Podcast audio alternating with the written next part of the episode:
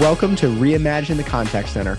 I'm your host, Mark Bernstein, and my guest today is our very own Jody Heen, customer support advocate at Balto.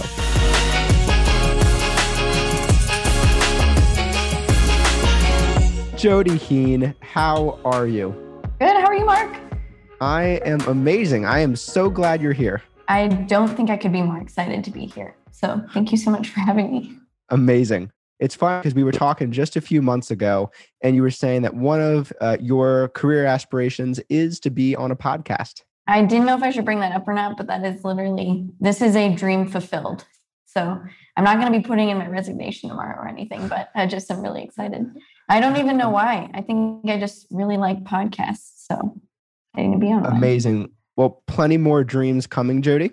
It was really interesting because you know, when we were thinking about what the content would be for today's episode, I realized that you just have such a unique perspective in that you are doing customer support at Balto, and Balto is a company that works to enable customer support people to be as awesome as humanly possible. So you have this really interesting, like inside perspective on how Balto views support, and also this you know perspective as a you know customer support advocate for our customers. So I was thinking that for today's episode, we could focus on how did you get uh, here today? Where do you want to go? And, and what is it like? Like almost inside the mind of the customer support advocate. Yeah, that sounds awesome. Cool. Well, to start, Jody, I noticed that you studied art history at Vanderbilt. That is a interesting background that I think a lot of CSAs probably don't have. Can you talk a little bit about your experience there? Yeah. Well, I um I love going to Vanderbilt University in Nashville, Tennessee, and it's a pretty rigorous school. So I think it actually, in a lot of ways, prepared me for Balto because there's a high work, high play sort of mentality. Um, art history itself really came because I studied that in high school and really loved it and really loved my teacher. But it was one of those things where I um, I took more classes in college and really liked it. And I had this mentality that, you know, I'm going to a four year university. Pretty much I can figure out my life path after that as long as I get a degree. So I'll just enjoy what I'm studying here. I don't know if uh, since I would necessarily recommend that. I think having a little bit more business acumen or something a little bit more tangible might have been helpful. But while I was there, I really enjoyed studying art history, especially because it, I think, in a way, it's history, it's sociology, it's art, all within one subject matter and I really loved my professors because it was a really it was a diverse set of people who all had very different backgrounds and different mentalities on life. So I think it it was neat to sort of study culture, but have a visual element to it, um, which I like to say help me remember things better. A lot of it's gone now, but I think even just learning to study culture and think about it, be a student of culture was really important a student of culture. What a what a cool way to put that. Thank you. Yeah, that's something my partner and I talk a lot about, and he's really pushed me to think about how can we be curious about the people around us and curious about our society um, and ask a lot of questions. I think that's something you do really well, Mark. Just so you know. Thank yeah. you, Jody. So, what are some of the things like? Where does your curiosity lead you in the business world when you're thinking about people and society and business and how organizations interact or what your customers need like what are some of the themes you notice that your curiosity takes you to? Something that's i think i've learned to be more curious about lately is how the people that use balto themselves um, our agents yeah how they interact not just with balto but just with their job. What does a contact center agent do during the day? Because i think that's something that I don't have any experience in personally.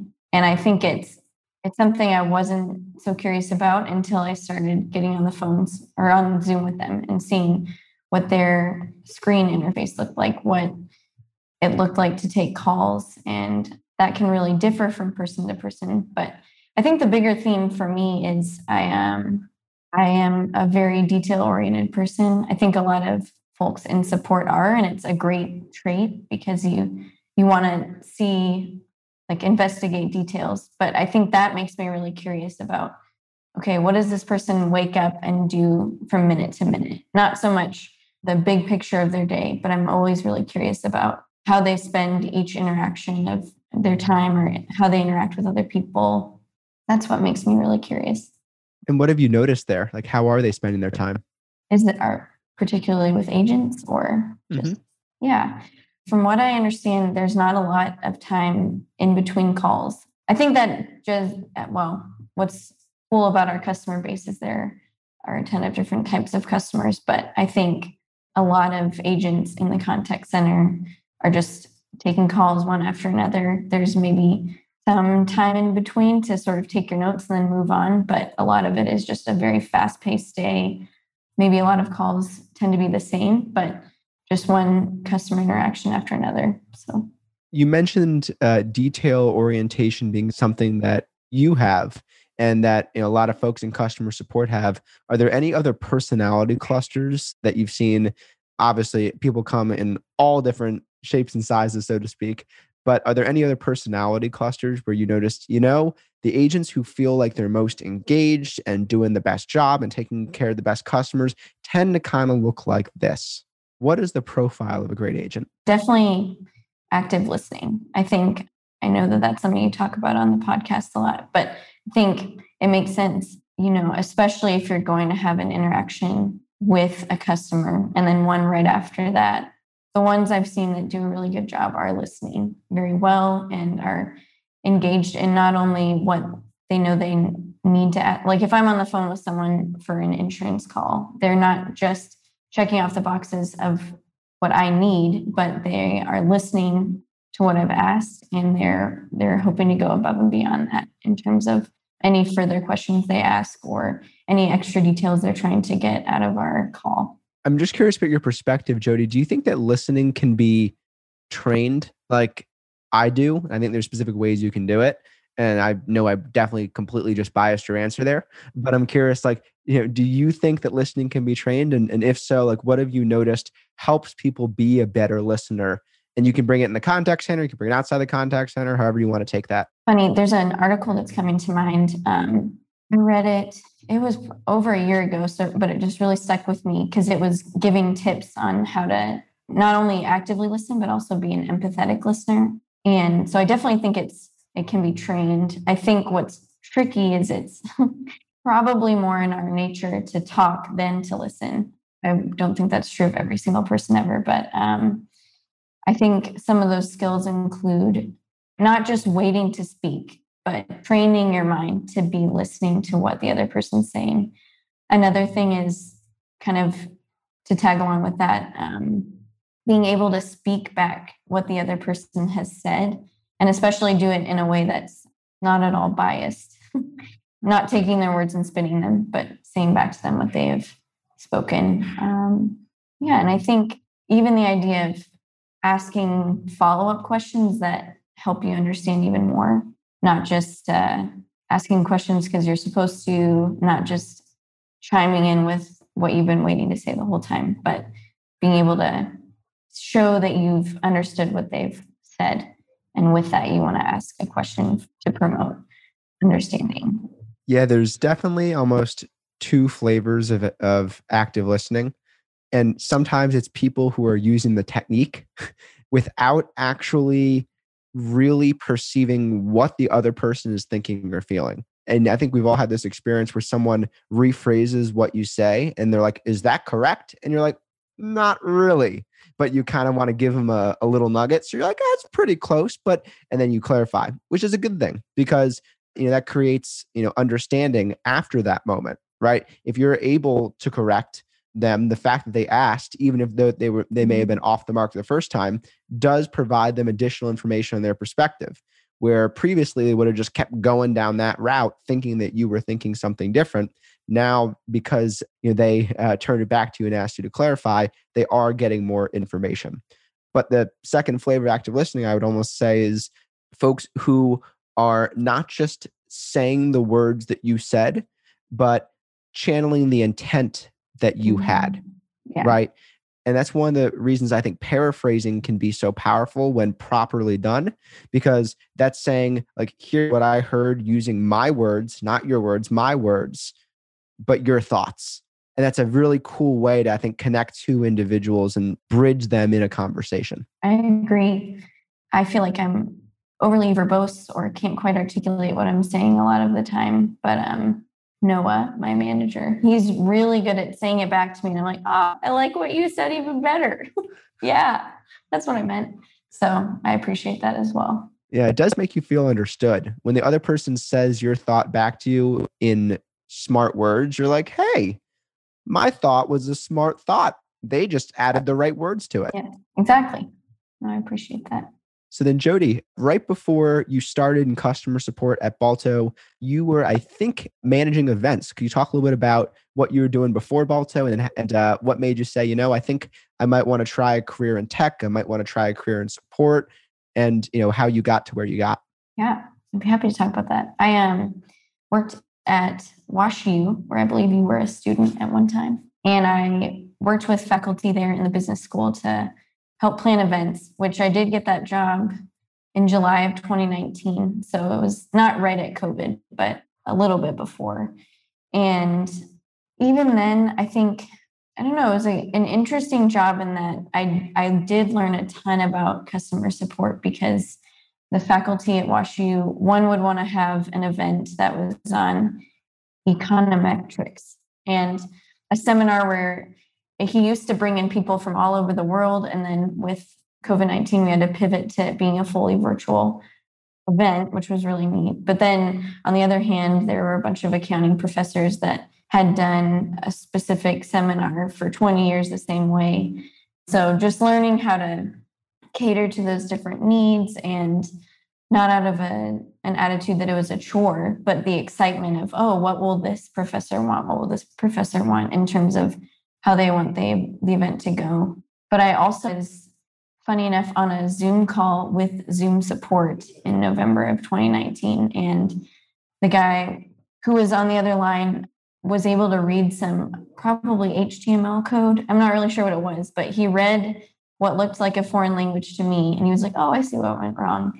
And he was able to rectify the problem. And I was like, that was the coolest experience ever, just having him be able to jump on a call. He was able to fix my problem and listen to me.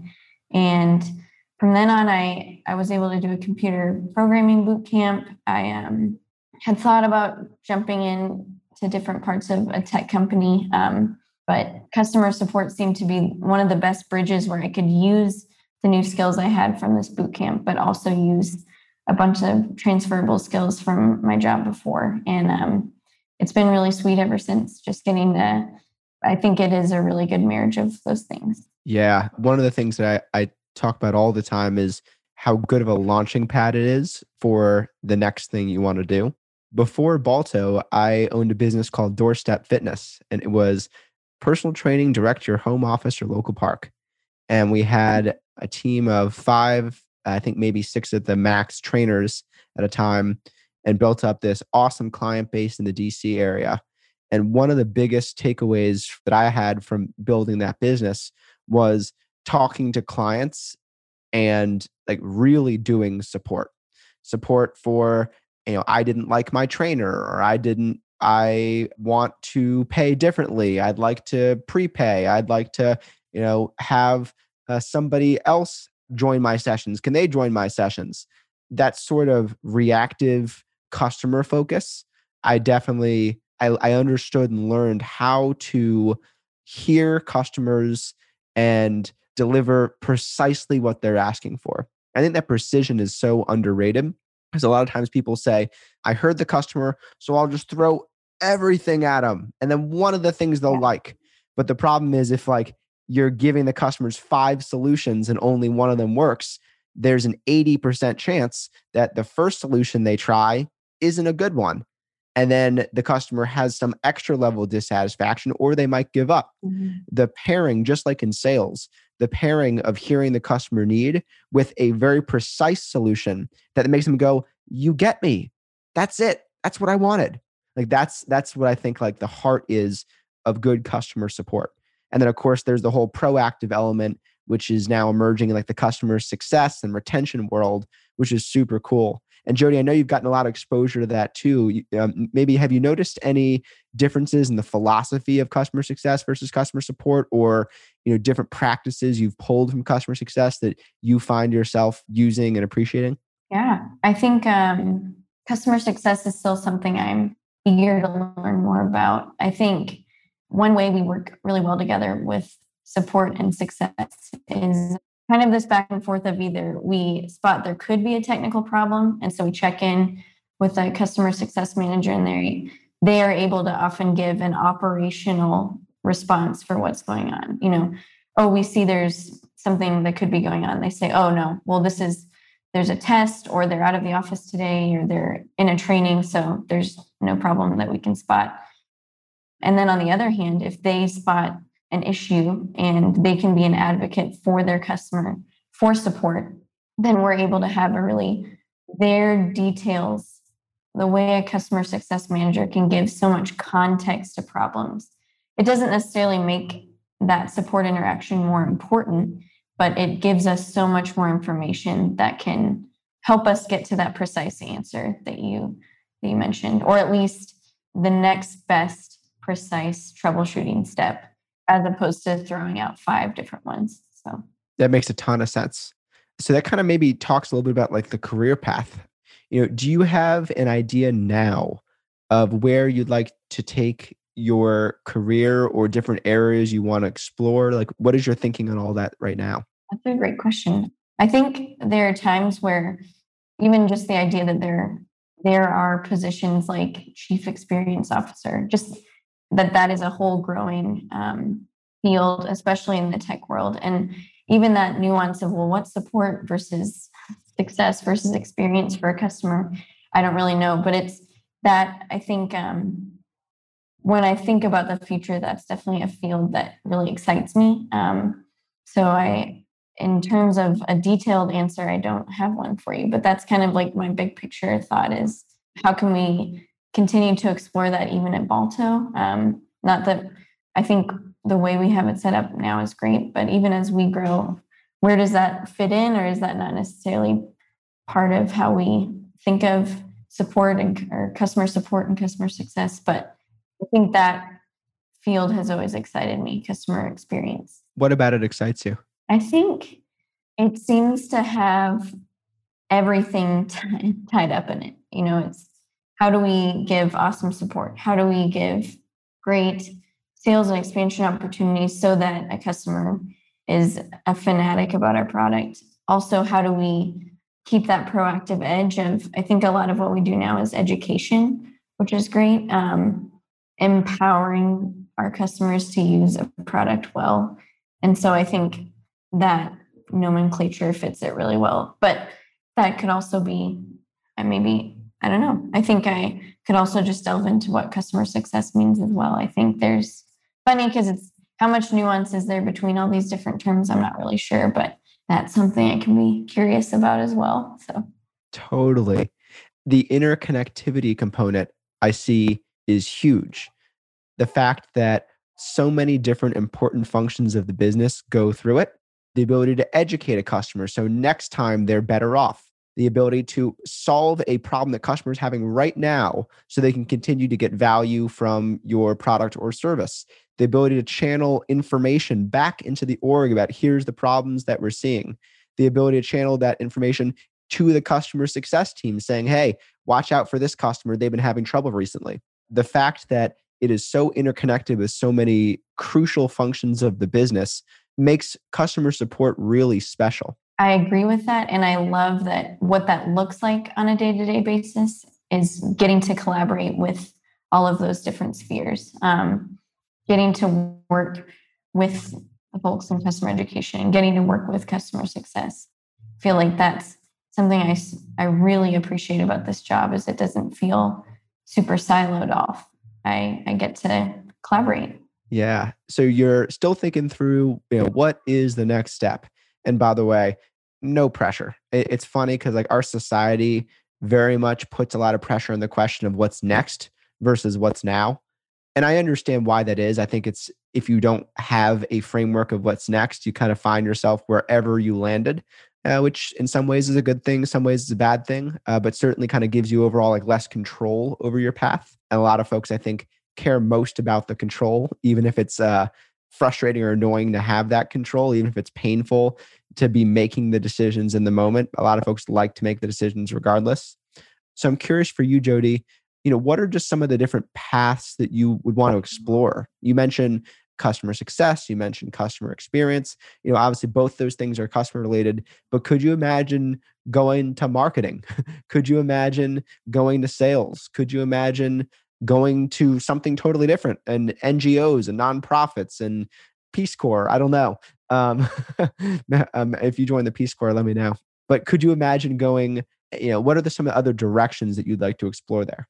I think as you were asking that, the way I was framing the question is like, well, anywhere you put me at Balto, I feel like I could be pretty happy because I think in every department there's a spirit of excitement um, and a sense of direction and and an appreciation for each person here. So mm-hmm. I think you could plot me in any department. I'd be pretty happy to be there. I think in terms of my skill set, I'm not quite sure. I think uh, I I just really enjoy interacting with people, especially like this, whether that's getting to play kind of a department liaison, what you were talking about with that interconnectivity, you know, how can I help everybody stay connected and stay on the same page and um, learn from one another? Uh, I don't mind sales, but it um, intimidates me a little bit. And I think that goes with customer success some too. I think the product team is pretty amazing here. And I think product is a really is fascinating to me. The not only the way that it touches so many departments, but also the way that um, I think I've heard it said that the customer they need to be the most customer centric department and person in the company. Um, and it's fascinating to me how in product you take this jumble of intangible ideas and make it into something that the customer is using four months down the road or six months down the road or a year down the road. That is crazy to me and would be really special to be a part of that. So, yeah, Jody, I'll shout out product for a second. I feel the exact same way. You know, product team will say, okay, we're going to go do three weeks of interviews. And then, you know, you get to the end of the three weeks and, you know, I'll start getting impatient and I'm looking at my metaphorical watch saying, okay, come on, you haven't you done enough interviews? And they say, great, interviews are done. We need two more weeks to come up with an idea. And I'm like, two more weeks? Are you serious? We just spent five weeks doing this. And they said, yep, this is how the process works. And then five weeks, you know, go by and they say, ta-da. We parceled together all these customer ideas things that we talked about years ago that we never did things we want to do next year that we didn't think we could do things that that'll make these three customers really happy and those are customers that we want to expand into and that's also broadly applicable to the greater customer base. Here's the mock-up here's the plan and here's how long it'll take on the engineering side to fulfill it.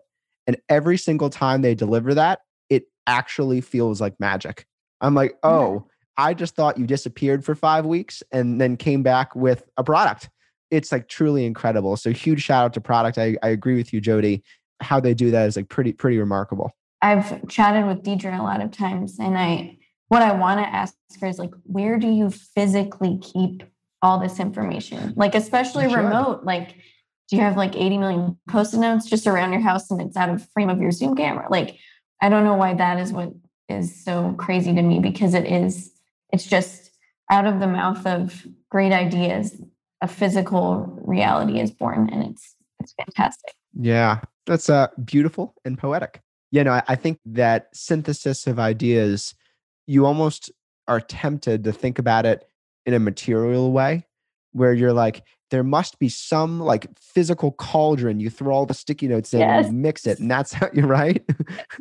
like Google Sheet Randomizer, and it just kind of pops out the best idea. I don't know. so. Yeah, well, that's why we're not product people. Uh, we could be right, and and you could be, but that's why uh, right now, you know, they they know a couple things we don't. I agree.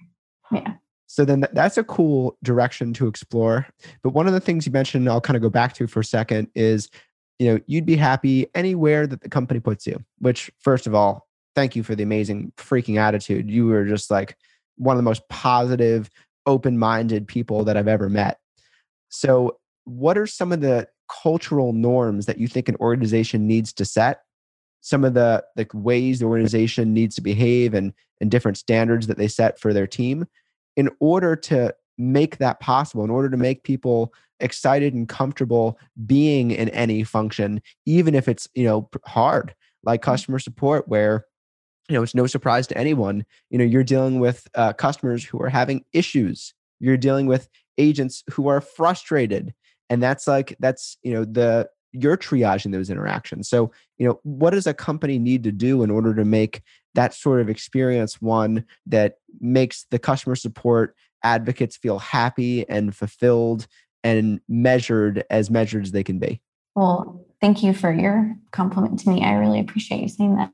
I think what has stood out at places that I've really enjoyed working, like Balto, is um, I think maybe equal parts of the following. It would be direct communication, and that includes, I mean, the whole idea of starting with why, but not so much starting with why, but being available to explain the why behind decisions. Because I think that that level of transparency gives a lot of empowerment to everybody. Even if I don't get to make a decision, if I know why it was made, then I can stand behind it with a lot more vigor um, and gusto. And then I think just transparency and good communication. Um, and I think even valuing everybody's role, reminding everybody why their role exists and why it's helpful. And um, and then I think for the person who's working in a company, do, am I able to approach someone with some direct communication? Am I able to ask why? Am I able to gain clarification on what my role is, especially um, in certain situations? I guess another thing would be a good measure of autonomy. Um, and I think that is all powered by those things. Like if I know what my job is and I know why it exists, then I can go be free to do it and do it well. And I think that, that it's tricky to find a balance to know how many questions to ask versus just doing something and taking ownership of the result. I think that's something I've learned a lot in the past year. But um, sorry, I meant to give you a very clear answer and then I just sort of spouted off lots of different avenues. But does that answer make sense? Yeah, I thought it was pretty clear. It started out with like direct communication and then went a little bit to like transparency and clarity around why decisions are made. And then it kind of shifted into uh, clarity around why the role is important and like what the role is intended to accomplish. I think those are things that we all need from a workplace. And it's funny, Jody, I was talking to someone at Balto today, actually, and I was uh, saying, you know, imagine how hard your job would be if customer support didn't exist. Poof, our customer support advocates are gone. They're gone. What would happen? And like I could see in that other visual's face, it was like, that would suck. and it's like, exactly. So when you think about the absence of a role, that often I think highlights the importance of the role. Yeah, I agree. It's funny, Mark, because I was wondering for you when you were a CEO. I mean, it's it's a huge title, but even you have to sit down and I think you said this on a podcast at some point where you have to think through what am I even doing and how am I spending my time? What does that look like? Because with your role, you could almost justify anything being important and nothing being important. So, but I appreciate that you take the time to to do that analysis for yourself, even. So, yeah, Jody, you're you're so right. It's it's actually something I easily do daily, and it's funny because you know there's a bunch of books written on what should a great CEO do, and it usually says a great CEO should manage the finances of the business, essentially make sure that there's enough cash in the bank and that you have the future cash that you need. A CEO should uh, help build the team and get talent and then guide the direction of the business. And you hear that and you say, great, easy enough. But then what the books don't say is, and all the other things that are very clearly critical to the success of a business. Like, are you going to be a CEO that doesn't talk to your customers? That's insane. Okay, so now you have a fourth bucket Are you going to be a CEO that doesn't help close important deals? That's insane. So now you have a fifth bucket. It goes on. Yeah. so I think actually that's almost like a journey that everybody has, both as a point in time of like right now, what are the most important things for me to be doing now in order to maximize my impact? But also over time, as I grow in my career and as the company's needs change, am I constantly adjusting and reprioritizing? And it's one of the things that actually the customer support world can continue to do better on is I think that a lot of times people view the customer support world as static. Like you set up your support and you leave it, and now when people are mad, you that you're good. you, you have the mad lever that you pull. But I don't think that people often enough view customer support as dynamic and changing with the needs of the business. Mm-hmm. And that's, by the way, changing very much in the contact center with this dialogue around shifting from a cost center to a profit center. You know, it's shifting from like a necessary evil, something you have to do, to like truly the atomic unit of connection with your customer. Like, you know, one, one of the things that I'll say is the the conversation between a business and their customers the atomic unit of business. And it seems silly to build up a team that you're spending money on that is only tasked with getting people away from your company as fast as possible. And I really do think that's changing. Yeah. You mentioned there's a there's plenty of books on being a CEO. Either I haven't looked carefully enough, which is totally a possibility, or there just aren't that many books written on customer support because it's not super sexy. And um, I think often it is like it's a great entry level role or it's a way to get to know the company or you might just you know you can serve that role and be there. But what is our philosophy behind it? Why why do we make the decisions we do with every support interaction? Um yeah it doesn't seem to be as touted or as written about as a subject. I agree. Do you have a philosophy it's hard to parse out now what would actually be my personal philosophy versus what what we talk about at in Balto support and in Balto customer success. Um, but I think empathy is one of the biggest things. I think I said that a lot when I was interviewing, but it, it does have a limit. There's only so much that I can try to understand about someone else's experience. But the more I am trying, the more I'm asking questions, the more I can put myself in their shoes and try to think through why they're interacting with me the way they are, what what would make them happy, what would help solve their problem, then I think the better of a job I will do at in in providing someone support. Amazing. Joey, to the final question. I know that you've listened to the podcast, you knew it was coming. So let me ask you, what do you think the contact center of 2030 will look like? Part of me is like, I don't know if it'll look that much different. It's just nine years. And then part of me is like, we don't even know because they're just so much changes in nine years in the world we're living in. I also, for a second, thought I wasn't doing the math right and that it's not nine years away, but I'm not good at math.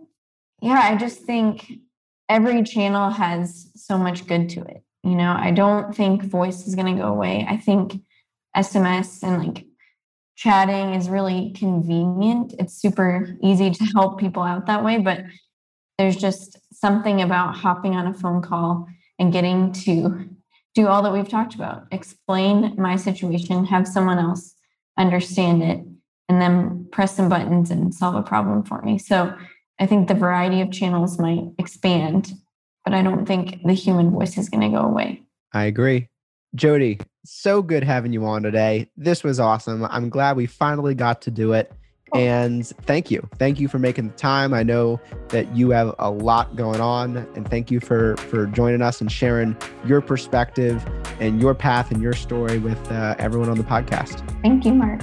Thank you so much for having me and for being willing to have this conversation. Talk soon. You are so welcome, Jody. See ya.